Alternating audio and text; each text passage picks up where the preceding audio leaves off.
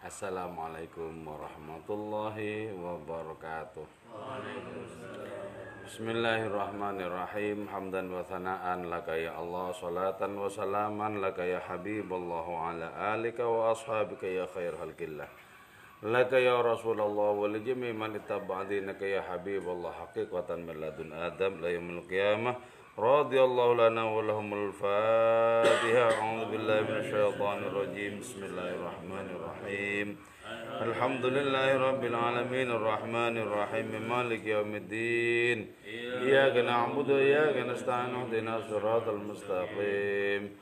صراط الذين أنعمت عليهم غير المغضوب عليهم ولا الضالين. آمين. لتقربنا إلى الله تعالى لمحبتنا إلى رسول الله صلى الله عليه وسلم لسلامتنا في الدين والدنيا والآخرة لقضاء ديوننا لقضاء حاجاتنا من هواج الدنيا والآخرة يسير أرزاقنا حلالا طيبا مباركا كثيرا وسعا لصحة جسادنا قلوبنا لشفاء أمراضنا ظهر باطنا لدفع البلايا والمحن والفتن والأمراض الأسقام ولمنافعنا لمصالحنا لأهل بيتنا أولادنا ذرياتنا جوارنا أصدقائنا جميع المسلمين المسلمات والمؤمن المؤمنات الأحياء منهم والأموات والعز الإسلام والمسلمين بجودك يا الله بشفاعة نبيك يا الله ببركة أولياءك يا الله بأسرار الفاتحة. أعوذ بالله من الشيطان الرجيم.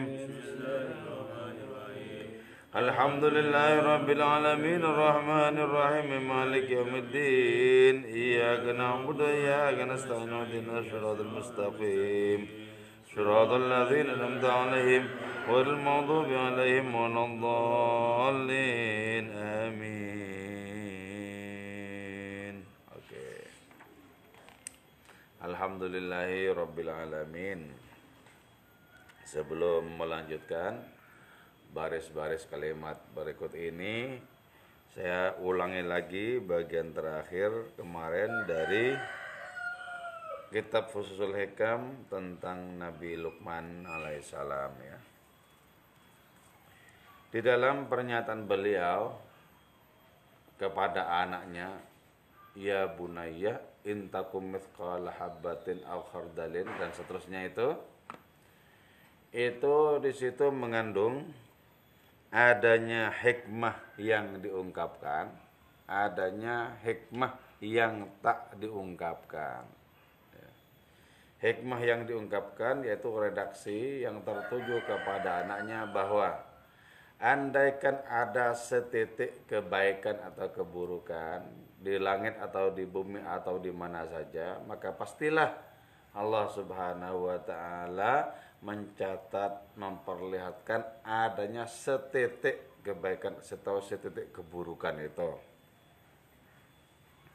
Terus sementara yang tidak diucapkan itu adalah ketika di situ tidak diungkapkan kepadamu atau kepada siapa saja.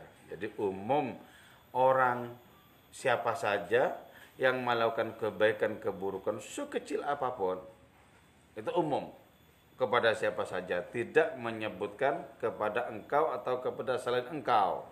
Itu berarti apa? Itu tidak disebutkan seperti itu agar mencakup secara umum kepada siapa saja.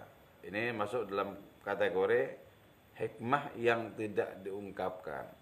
Al maskut anha. Nah terus dari adanya yang diungkapkan itu misalnya seperti syariat ya seperti syariat. Itu agar menjadi gamblang. Apa yang mesti dikerjakan? Dengan adanya yang tak diungkapkan itu ternyata apa? Konotasinya adalah annal haqqah ainu kulli ma'lumin. Sesungguhnya Allah taala itu adalah inti dari segala sesuatu yang diketahui apa yang diketahui apa pun diketahui oleh Allah Subhanahu wa taala. Sebab tidak ada satupun partikel yang lepas dari pengetahuan Allah. Jadi begini ya. Karena segala-galanya itu diketahui persis oleh Allah Subhanahu wa taala, diketahui persis. Dan adanya pengetahuan itu menunjukkan adanya kedekatan bahkan adanya yang mengetahui itu sebagai substansi dari yang diketahui, maka secara otomatis bahwa Allah itu adalah inti, substansi, hakikat dari segala yang diketahui. Yang diketahui, semua yang ada diketahui. Semua yang ada diketahui. Nah, tapi juga pada saat yang bersamaan ya, walaupun Allah itu adalah inti bagi segala sesuatu yang ada, pada saat yang bersamaan Allah itu juga adalah angkarun nakirat, yaitu paling tidak diketahuinya segala sesuatu. Artinya apa? Tidak ada orang mengenal Allah, tahu Allah sebagaimana Allah mengenal dan tahu dirinya itu enggak ada. Sampai Nabi kita itu bersabda, "Ma'arfnaka ya ilahi haqqa ma'rifatik." Kami tidak mengenalmu sebagaimana semestinya engkau dikenal. Dengan sungguh mengenalmu enggak bisa. Jadi apa yang kita ketahui tentang Allah Ta'ala itu itu berkaitan dengan keterbatasan kita untuk mengetahui hadiratnya. Sementara kita terbatas, sedang hadiratnya itu tidak terbatas. Bagaimana mungkin yang terbatas itu bisa menjangkau tak terbatas? Sangat tidak masuk akal. Sangat tidak masuk akal. Makanya kita hanya menampung tentang Allah itu sesuai dengan kapasitas kita. Nah, yang ada itu apa? Yang ada itu bisa konkret seperti kebanyakan dari unsur alam semesta ini itu bisa konkret atau juga yang ada itu bisa berupa ilmu yang berkaitan dengan segala sesuatu yang gaib. Yang nggak konkret misalnya ya. Misalnya tentang lau mahfud, sidratil muntaha, pena, arus. Itu kan nggak empirik. Nggak empirik. Nah, pengetahuan Allah Ta'ala itu mencakup segala-galanya. Nah, sebenarnya dari mana pemahaman seperti ini diambil? Ya. Jadi, dari sebuah ayat yang menyatakan wahwallah fis samawati wal ard ya. Wahwalladzi fis samai ilahun wa fil ardi ilah. Juga ada ayat begitu. Atau huwal awwal wal akhir wal zahir wal batin. Ayat-ayat seperti ini menunjukkan bahwa segala-galanya itu ya, segala-galanya itu selain dilingkupi oleh Allah Subhanahu wa taala, segala-galanya itu memiliki batin yang tunggal, yaitu Allah itu sendiri.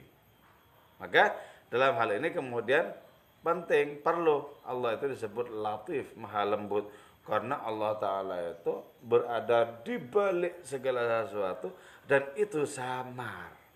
Samar menurut paradigma empirik samar. Jadi Allah taala dengan demikian itu adalah inti segala sesuatu. Nah, ini ketika kita bisa kita pegang, Allah itu adalah inti dari segala sesuatu, maka betul ungkapan bahwa apa pun yang dipandang, yang kelihatan itu Allah. Jadi ternyata apa betul? Yang satu itu dengan tajallinya muncul menjadi keanekaragaman. Keanekaragaman itu berderak-derak, berdesak-desak memenuhi segala-galanya. Keanekaragaman itu. Intinya tunggal adanya yaitu adanya Allah Ta'ala semata-mata.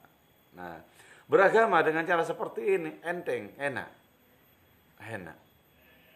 Bukankah sesungguhnya kita sedang apa? Berenang di lautan ilahi.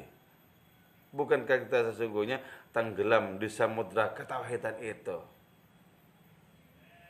Gharqa fi bihari tauhid.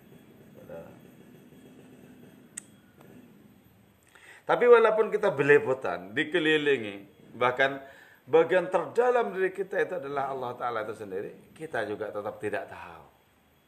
Sebagaimana semestinya. Tidak tahu Allah itu siapa, sebagaimana semestinya. Kata Nabi Isa, Ta'lamu ma fi nafsi, wa ma a'lamu ma fi nafsik. Engkau tahu ya Allah, apa pun yang ada pada diriku. Wala a'lamu ma fi nafsik Aku tidak tahu apa yang ada pada dirimu. Innaka anta allamul ghuyub. Sesungguhnya engkau itu adalah Tuhan yang maha mengetahui segala yang gaib. Jadi begini ya.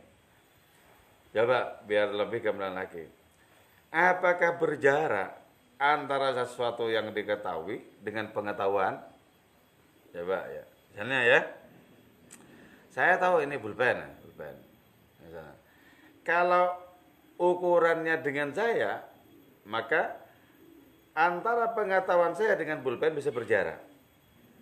Kenapa? Karena bisa jadi ada hal yang tak aku ketahui tentang pulpen ini.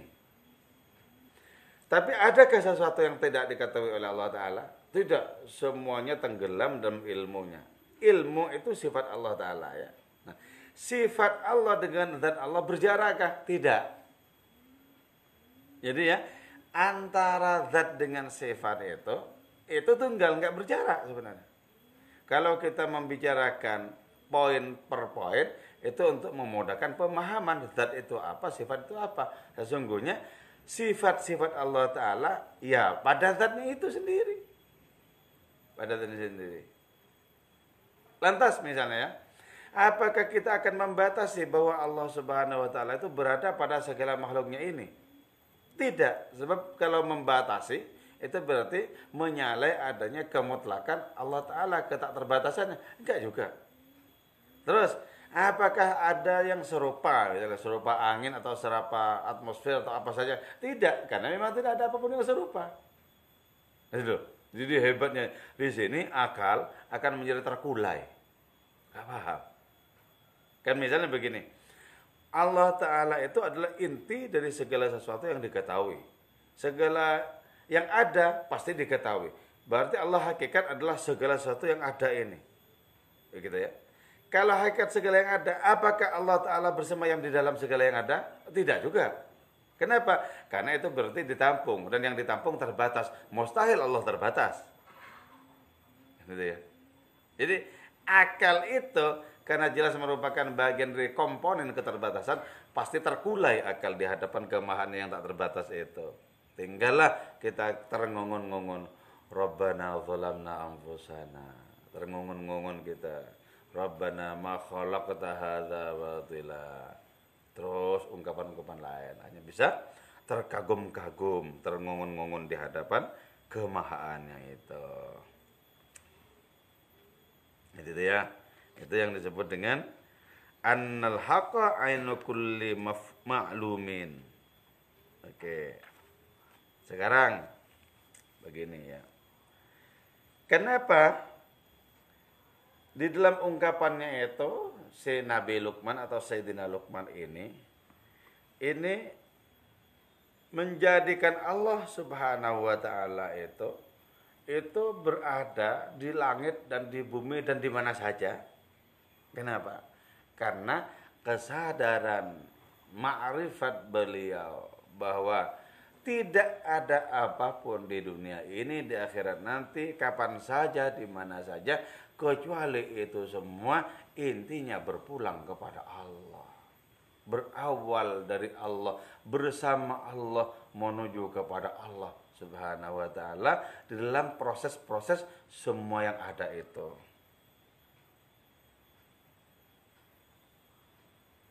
Terus yang kedua, poin yang kedua, huwiyatu fil fil zahiriyah bil uluhiyah wa rububiyah fi kulli ma fil jadil ulwiyah al musammad bis samawat was sufliyah al musammad bil ard ya huwiyatuhu ya kediaan Allah taala identitas hakiki Allah Subhanahu wa taala itu itu mengejawantah di alam zahir itu dengan apa? Dengan keilahian, dengan ketuhanan. Dengan ketuhanan. Terus rububiyahnya Allah Subhanahu wa taala itu itu mencakup seluruh arah. Mencakup dunia atas yang disebut dengan langit dengan segala komponennya, mencakup juga dunia bawah yang disebut dengan bumi dan segala sesuatu yang ada. Jadi di situ ya, satu ada uluhiyah. Apa itu uluhiyah? Ketuhanan Allah Subhanahu wa taala. Artinya apa? Segala sesuatu itu bergantung kepada hadiratnya. Terus yang kedua, rububiyah Allah. Rububiyah itu apa? Allah taala mengatur segala-galanya, menumbuh kembangkan segala-galanya. Jadi baik uluhiyah maupun rububiyah itu berada di alam empirik ini juga berada di alam atas yang disebut sebagai langit, alam bawah yang disebut dengan bumi. Berada di semua itu. Beroperasi di semua itu. Nah, ini sebabnya kenapa kok kita bisa mengatakan segala-galanya kalau begitu secara hakikat adalah Tuhan belaka. Iya memang, memang Tuhan belaka. Segala-galanya. Oh, apa yang disebut sebagai yang lain cuma nyantol kok sebenarnya itu kepada kebahan Allah Ta'ala. Bagaimana mungkin yang cuma nyantol itu kok dianggap menjadi sangat terpenting? Gak mungkin, gak bisa.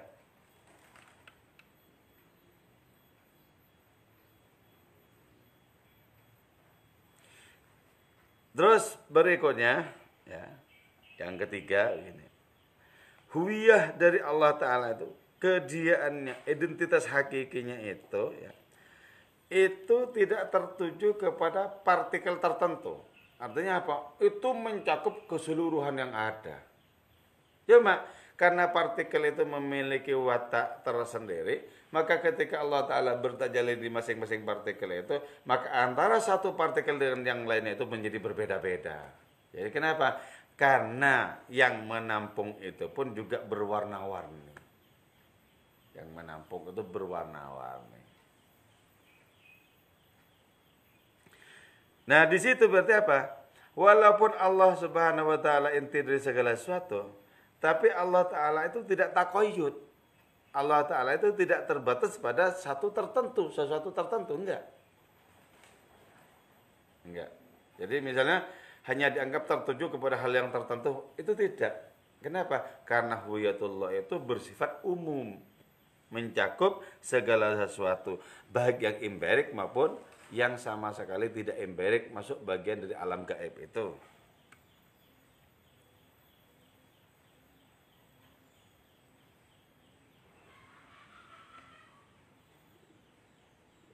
Jadi ketika beliau itu diam berkaitan dengan hikmatul maskut anha itu itu semata-mata beliau menunjuk kepada kemahailahian Allah Subhanahu wa taala. Oke, sekarang kita lanjutkan. Thumma tammama bismillahirrahmanirrahim. Thumma tammama kemudian menyempurnakan itu Allah Subhanahu wa taala al hikmata kepada hikmah wastaufaha dan menyempurnakan Allah kepada hikmah. Litakuna agar ada atu apa pertumbuhan rohani Nabi Luqman itu kamilatan ialah sempurna fiha pada itu hikmah. Jadi Allah Ta'ala yang menumbuhkan itu.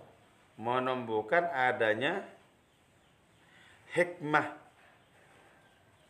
yang bersemayam dalam diri Nabi Lukman itu. Kita tahu ya, hikmahnya itu apa? Hikmah ihsaniyah. Ya.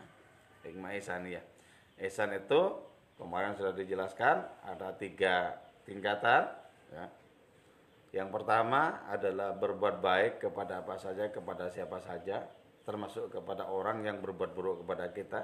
Terus yang kedua, ihsan itu adalah menyembah Allah Ta'ala seakan-akan memandangnya. Nah, ini digarisbawahi oleh Ibn Arabi bahwa menyembah Allah seakan-akan menyaksikan itu itu untuk apa? Untuk siapa? Li ahlil mahjub untuk orang yang terhijab. Sebab kalau orang masih terhijab itu bisa cuma seakan-akan. Kalau tidak terhijab sudah tidak lagi seakan-akan, tapi langsung menyaksikan Allah Subhanahu wa taala. Terus hikmah yang ketiga yang tertinggi itu adalah apa? Menyaksikan Allah taala inti dari segala sesuatu. Nah, ini pada diri Nabi Luqman itu terus oleh Allah Ta'ala disempurnakan. Adanya hikmah ihsaniyah itu. Agar apa? Agar beliau itu menjadi sempurna di dalam hikmah dan ma'rifat kepada Allah Subhanahu wa taala. Faqala maka menyatakan itu Sayyidina Luqman Inna Allah sesungguhnya Allah Latifun ya maha lembut Jadi maha lembut Artinya apa? Kalau Allah Ta'ala inti segala sesuatu, dan dengan kasat mata kita tidak menemukan Allah pada segala sesuatu itu? Bukankah demikian sangat lembut sekali Allah maha lembut itu ya? Tentu saja konotasi lembut di sini tidak tertuju kepada seperti lembutnya tepung atau debu bukan. Jauh dari itu semua. Jadi karena Allah maha lembut, maka menyelusup menjadi bagian terdalam dari segala sesuatu. Latif. Famin latofatihi walutfihi dan dari adanya kelembutan dan kemahalembutan Allah Subhanahu wa taala itu annahu fi syai'il musamma bikadza al mahdud bikadza anna sungguhnya Allah fi syai'il dalam suatu al musamma yang dinamai bikadza dengan ini al mahdud bikadza yang dibatasi dengan ini. Ainu dzalika syai' Allah itu gini ya bukti bahwa Allah Ta'ala itu maha lembut ya. Allah Ta'ala maha lembut, maha halus sekali. Buktinya itu apa? Di dalam sesuatu yang dinamai, sesuatu yang ditentukan, sesuatu yang dibatasi, kamera, HP atau apa saja itu ya. Allah itu adalah inti sesuatu itu. Inti sesuatu itu. Kita menemukan kerikil Allah lah inti dari kerikil itu, hakikat dari kerikil itu. Kita menemukan se setitik debu. Allah lah inti atau hakikat dari setitik debu itu. Nah, jadi kan bukti dari kemahalusan Allah Subhanahu wa taala. Walaupun demikian ya, walaupun mahalus-mahalus seperti itu, misalnya inti dari segala sesuatu termasuk partikel terkecil itu, tapi Allah taala juga maha hebat, maha perkasa, maha segala-galanya. Diciptakan dunia ini dengan tanpa ada bahan sebelumnya. Jadi ini kita diajak untuk apa? Untuk bisa terkagum-kagum kepada Allah. Bisakah kita terkagum-kagum kepada hadirnya dengan pemahaman seperti ini? Kalau misalnya inti dari selai rambut kita, hakikat dari selai rambut kita itu adalah Allah Subhanahu wa taala. Tapi pada saat yang bersama Allah itu melampaui segala sesuatu. Bukankah kemahebatannya itu tak akan pernah terkatakan dengan selesai, dengan sempurna? Tidak akan pernah terungkapkan. Itulah sebabnya Allah disebut angkarun nakirat. Paling tak dikenalnya yang tak dikenal. Jadi kita mengenal itu hanyalah merupakan bagian kecil sesuai dengan apa yang kita miliki, potensi yang kita miliki untuk bisa mengenal Allah Ta'ala. Walaupun Allah sudah menurunkan Al-Quran, tapi tidak ada siapa pun yang bisa memahami Al-Quran sebagaimana Allah memahaminya. Tidak. Nabi kita bersabda, Al-Quran itu punya dimensi zahir dan batin. Pada dimensi zahirnya, banyak orang paham dengan cara membaca tafsir. Tapi dimensi batinnya, yang berkaitan dengan Allah Ta'ala itu sendiri, ya cuma Allah yang tahu. Cuma Allah Ta'ala yang tahu. Jadi kita itu kemudian menjadi sangat tampak. Kita bukanlah apa-apa, bukan siapa-siapa. Apa bedanya kita dengan setitik debu di hadapan kemahaannya itu.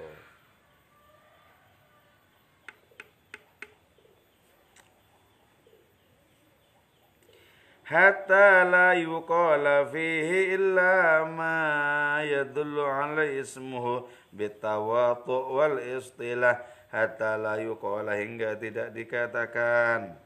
Fihi dalam itu syai' illa ma kecuali apa sesuatu. Naibul fa'il ini yadullu alaihi ismuhu yadullu yang menunjukkan alaihi tasduma ismuhu apa namanya itu ma bitawatu dengan kesepakatan wal istilah dan istilah. Jadi hingga ya dari saking lembutnya itu ya walaupun Allah adalah inti segala sesuatu ya sesuatu itu tidaklah disebut kecuali apa? Kecuali nama yang disandangnya. Misalnya gini ya ini disebut bulpen ya. Disebut bulpen. Karena memang ini menyandang nama bulpen dalam bahasa Indonesia ya gitu. Ini mengandung nama bulpen. Nah, walaupun ini ya dengan keterbatasannya yang bernama bulpen itu inti atau hakikat dari ini adalah Allah Taala. Coba bayangkan ya, yang tak terhingga itu itu rela meletakkan diri sebagai hakikat pada sesuatu yang sangat terbatas. Bulpen. Jadi ini tidak disebut Allah. Allah, enggak disebut Allah. Kenapa ya? Karena penyebutan itu tertuju kepada lahiriah segala sesuatu. Penyebutan. Adapun ya segala sesuatu, ya Allah Ta'ala. Nah nanti ini akan akan berbeda dengan penyebutan para ahli kalam tentang jauhar tentang substansi itu ya. Jadi berbeda. Jadi namanya pulpen. Bitawa tuh ya kesepakatan gitu loh. Yang namanya penyebutan tahu nama itu kan kebanyakan arbitrer atau sewenang-wenang gitu loh. Jadi nggak ada alasannya kalau songkok disebut songkok. Apa alasannya?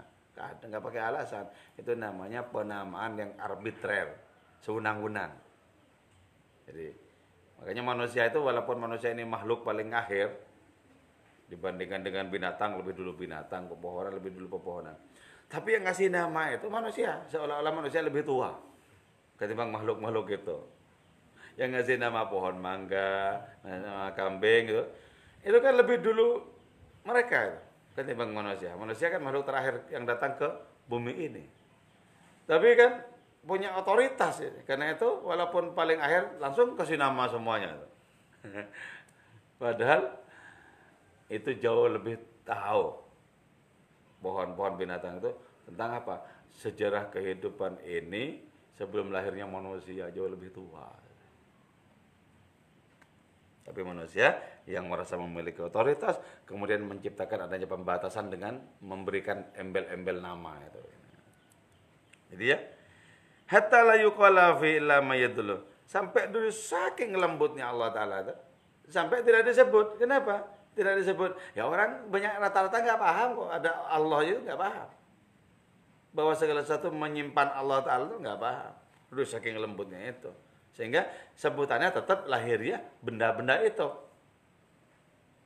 Nah coba setelah kita memahami seperti ini, merasakah kita diliputi oleh Allah? Ditarik ke arah rasa coba. Merasakah kita diliputi oleh Allah Ta'ala? Merasakah kita bahwa pada suara kita itu hakikatnya adalah Allah Subhanahu wa taala? Merasakah kita bahwa pada helai-helai bulu kudu itu hakikatnya adalah Allah taala? Merasakah kita? Nah, itulah. Kalau sudah merasa itu, itu orang berada di widatul wujud.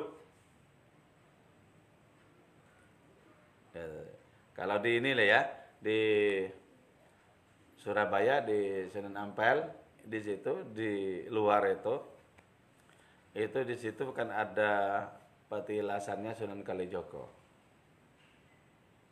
Sunan Kalijogo itu kita tahu itu adalah penganut Wahdatul Wujud.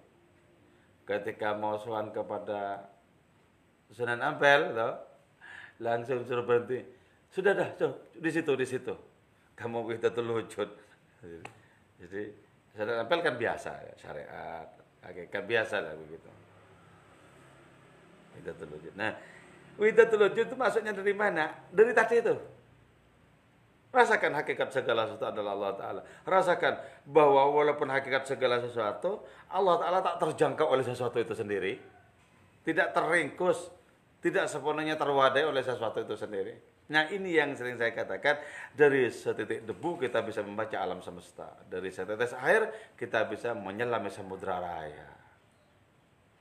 Nah itu yang saya katakan hidup ini dengan demikian serba Allah. Serba Allah. Nah, tinggal apa? Tinggal bagaimana kita bisa merasakannya. Kalau hidup ini memang serba Allah Ta'ala. Maka kemudian jadilah segala sesuatu itu transenden di hadapan orang yang sudah mengalami widatul wujud transenden. Karena itu fayuqalu maka kemudian dikatakan hadza samaun itu langit. Allahnya nggak disebut itu langit kan. Padahal intinya hakikatnya itu adalah Allah taala. Wa ardun dan bumi. Sakhratun batu besar. Ini macam-macam tuh ya. Terus wa syajaratun dan pohon. Wa hayawanun dan hewan. Wa malakun dan malaikat. Wa rizqun dan rezeki. Wa ta'amun dan makanan. Banyak sekali. Wal halu. Padahal adapun keadaannya anal aina sesungguhnya realitas itu wahidatun satu. Fi kulli syai'in pada segala sesuatu. Padahal ya, satu dong. Pada segala sesuatu itu Jadi realitas hakiki pada segala satu satu, ya Allah. Tapi kan kemudian ketika mengejawantah dengan bentuk yang berbeda-beda, warna yang berbeda-beda, beda itu kemudian disebutkan langit, bumi, kodok, kambing. Jadi jadi satuan-satuan itu. Inti dari satuan-satuan itu yaitu Allah Subhanahu wa taala. Tapi dari saking lembutnya, maka penyebutan itu tertuju kepada adanya hal-hal partikular tadi. Penyebutannya. Makanya ya, orang yang kemudian masuk dalam Wahdatul Wujud ini kemudian mengungkapkan sebuah kalimat yang dirasakannya kemudian bilang, "Ra'aitu ya ilahi fi suratil khinzir." Aku melihatmu dalam rupa babi, dalam rupa anjing. Nah, ini kalau secara lahir ya, secara sopan santun enggak sopan. Atau secara tata krama syariat enggak sopan. Tapi itu realitasnya memang. Realitasnya seperti itu. Aku melihatmu dalam rupa orang yang duduk, dalam rupa orang yang berdiri, dalam rupa orang yang makan. Aku lihat dalam rupa apa saja. Kalau Maulana Rumi, kadang ku panggil engkau bunga, ku panggil engkau halilintar, ku panggil engkau awan gemawan, ku panggil engkau sungai, ku panggil engkau samudra, ku panggil engkau apa saja ya kekasih.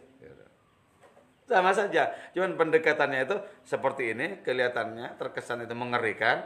Kalau Maulana Rumi itu karena penyair. Gitu maka menjadi sangat estetis.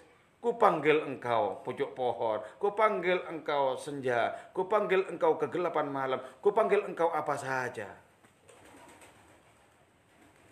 Jadi ya karena itu berjuanglah habis-habisan ketika sudah mengkaji seperti ini untuk bisa mengalami, untuk bisa merasakan. Segala-galanya adalah Allah Subhanahu wa taala belaka.